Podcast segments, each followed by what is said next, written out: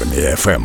На зв'язок із радіо сильних та радіо вільних Армії ФМ виходить пані Людмила Филипович, релігієзнавиця, доктор філософських наук, професорка інституту філософії імені Сковороди Національної академії наук України. Пані Людмила, доброго ранку. Доброго, доброго. Правильно вас представив. Це не має значення. Релігієзнавиця і хватить. Добренько. Головне так дійсно відповіді на питання, які хвилюють наших слухачів і слухачок. І знаєте, в цей день п'ять років тому Вселенський патріарх Варфоломій підписав у Стамбулі Томос про автокефалію православної церкви України. Тобто, фактично, ми нарешті отримали свою помісну православну церкву. І наскільки, от в двох словах, це історичною подією стало важливою в історії України. По перше, хочу всіх поздоровити з тим, що нарешті у нас є офіційне свідоцтво про народження, і тепер ми не просто тіліпаємося десь в задніках будь-якої церкви. Тепер ми є, ви правильно сказали, самостійна, рівноправна церква, і ми перераховані, хоч і останньою строчкою, але присутні в так званому диптиху православних церков. Це такий перелік церков, історичний перелік. Тому тепер ми, як брати і сестри, можемо співслужити із Константинополем, Олександрією і тими всіма п'ятнадцятими, які перед нами. Ми можливо до кінця ще не усвідомили важливість цієї події, тому що знаєте, великі бачаться на відстані, але те, що це змінило наше життя, це абсолютно очевидно. Ми Тепер православні християни України відчуваємо себе законними, як кажуть самі церковники, канонічними, ті, які можуть спокійно, як то кажуть, жити,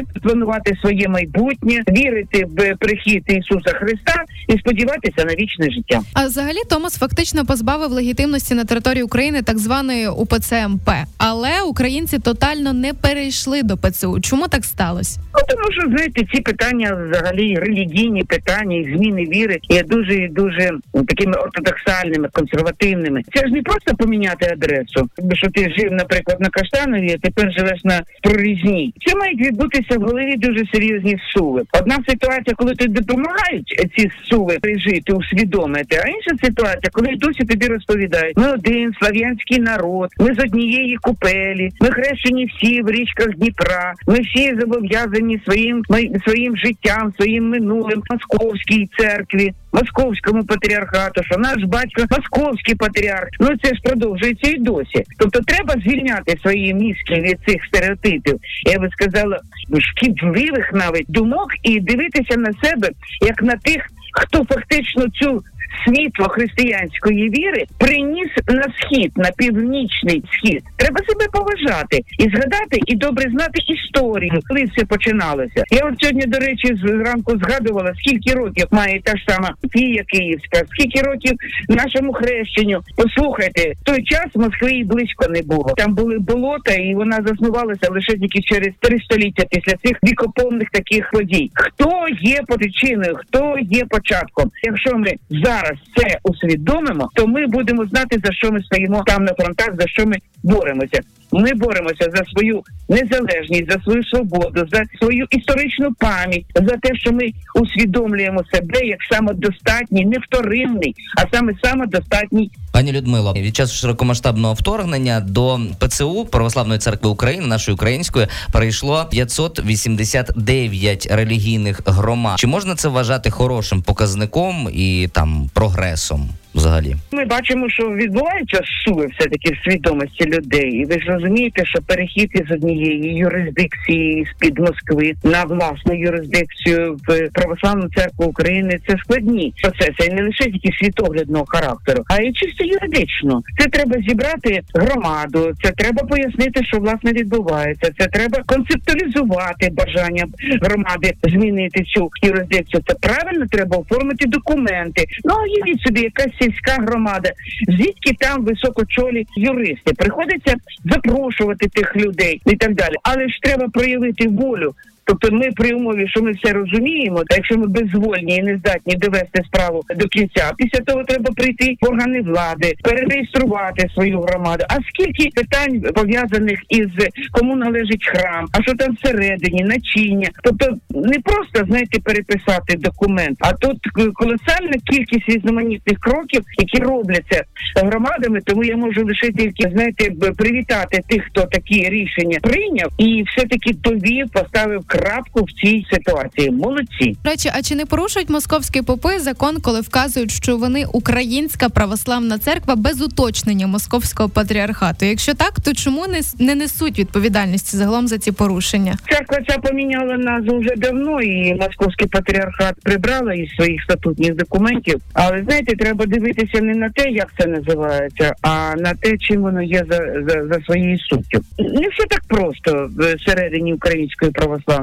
церкви. Там без сумніву люди, священники, які виховані на українських національних традиціях, які проводили весь цей час таку зрозумілу національну політику, тому що вони служили своїм людям. Але знаєте, церковні оці, от е, як ти кажуть, пута, я би так сказала, да, оця от залежність від Москви так чи інакше зв'язувала їм руки. Якщо так написано, наприклад, в тих чи інших книжках, і ти маєш служити саме так і згадувати патріарха Кирила, то ясно, що це не надає цим людям ну, от такої явної характеристики, як національна церква. Вони й досі ще не усвідомили, напевно, що вони є українські не лише тільки за назвою, а українські за своєю суттю. А оцей от переходить, до речі, говорять про те, що е, почався цей процес самоусвідомлення. Я не знаю, скільки зараз є громад, які належать до Української православної церкви. Щороку Я вам е, скажу державна скільки. Я вам скажу скільки. Це підраховано 8193 церкви зараз московського патріархату на території України продовжують діяти. Ну, Давайте порахуємо, який відсоток все таки людей і програмат перейшов,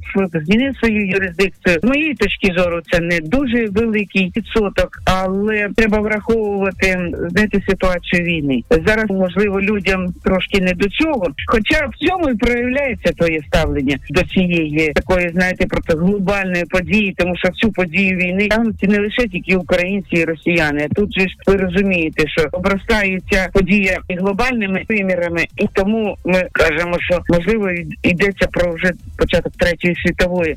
Ого. Треба бути більш послідовними і чітко заявляти свою позицію. А своя позиція буде заявлена в тому, що ви будете визнавати свою рідну національну українську церкву і будете її сприймати як самодостатню, яка вивільнилася із під влади московського патріархату і йде своїм абсолютно специфічним е, шляхом. Це не відхилення від християнських заповідей. То скоріше знаєте, московська церква відхилилася. Так можна взагалі їх вважати християнськими і взагалі релігійну організацію, коли вона вже стільки років послідовно служить владі. Та якій владі не дарма, скажімо, богослови православні богослови цього світу, їх вже нараховується понад пів тисяч. не Підписали документ, який засуджує патріарха Кирила і його політику, його ідеологію і його концепцію руського міра як єресь для церковної дисципліни, для церковного життя. Це дуже сильні звинувачення. Ми не бачимо, що вони виробляють, коли освячують зброю, коли Ракету сатана Це- згадаємо. Так, ракета з назвою Сатана. Вони її освячують. це говорить про те, що вони взагалі забули, до чого поставлено християнство. Ми з боку цієї церкви не бачимо ні співчуття, ні бажання творити мир. А Це покликання християн. Чули від цієї церкви якісь заклики до, до любові, чи вони люблять своїх ворогів. Я розумію, що і нам теж складно визначитися в цих парадигмах, але мені подобається, як нас закликають до любові предстоятелі православної церкви України і Української греко-католицької. Так вони кажуть, треба любити своїх ворогів і з любов'ю відправляти їх на небеса і закопувати в нашу українську рідну землю. Ну, щира правда. До речі, трошечки до земних питань спустимося. Пані Людмило, ви як релігієзнавиця, напевно, відслідковуєте те, що зараз відбувається в Києво-Печерській лаврі. Ось яка там поточна ситуація? Чи московські ченці лишаються далі? Що взагалі там коїться? Ну, ми знаємо, що розірвали договір, і переважна кількість людей звідти виїхала. Зокрема, звідти виїхала і управлінська структура, і академії, семінарія. Їм залишили два корпуса тим ченцям, яким нема куди, як то кажуть, виїхати. То тому, що ті, які хотіли, вони розселилися по монастирях українських. За моїми даними, там їх щось біля 50 чоловік. Їм дали можливість подумати. Це ще раз говорить про специфіку саме київського українського християнства. Не виставиш людей на холод, і на мороз. Частково, до речі, браття думає і приєднується поступово, тому що це ж розумієте, це ж не конвеєр, це такий дуже точечний, дуже індивідуальний процес, коли людина має переосмислити своє життя і взагалі зрозуміти, що відбувається. Серед них є такі, які дуже далекі від всяких політичних викликів, все своє життя присвятили Богу саме тому, що не хотіли брати участь в цих політичних подіях. Зрозуміло, пані то- Людмило, пані Людмило, е, останнє запитаннячко дуже важливе, тому що завтра водохреща. Чомусь наші люди часто сприймають це свято як е, заклик до пірнання в ополонку кудись на Дніпрі. Це варто робити, чи це зовсім не українська традиція? Давайте роз'яснимо. Немає такого ні в канонічних правилах, е, ні навіть в традиції української церкви. Е, Це з'явилося, знаєте, е, на початку, напевно, 90-х років. і Воно прийшло саме з Росії для того, щоб показати, що от ми таким чином демонструємо свою особливу вірність церкві, вірі. Взагалі, омовіння, водні обмовіння присутні в будь-якої релігійній традиції. Вони є дуже корисними. І оце моржування. Ми знаємо, що цей рух дуже популярний, але прив'язувати його власне до цього події не можна, тому що Йордан ніколи, як річка, де хрестився Ісус Христос, ніколи не замерзає. Тому що давайте згадаємо, в яких широтах і в яких кліматичних умовах вона протікає, то там і сніга ніхто напевне ніколи не бачив. Це вибір кожної окремої людини. Якщо вас це надихне на щось на добре, будь ласка, займайтеся цим омовінням. Я знаю, що от на Йорданському озері вже збудували спеціальну таку купальню, де можна це здійснити. Але ви знаєте, ми ж свою віру в Ісуса Христа демонструємо не тим, що пиринаємо воду, чи е, їмо 12 блюд святвечір, чи там кутю і так далі. Це все зовсім інші виміри цієї віри, там гастрономічний, наприклад, да чи оздоровчий вимір. Тут треба скоріше мозги свої правильно поставити на місце і зрозуміти, до чого дійсно закликав Ісус Христос. І головне навіть не то, що ви думаєте, а то, як ви вчиняєте. Чи ви живете по християнських закликах, чи ви є християнином за своєї суті? Чи тільки рядитеся, чи тільки імітуєте цю віру, можливо, навіть у формі от такого пирнання в холодну воду. Тут душа ваша має бути християнською, вона має бути доброю, відкритою, любвіобільною, я би так сказала.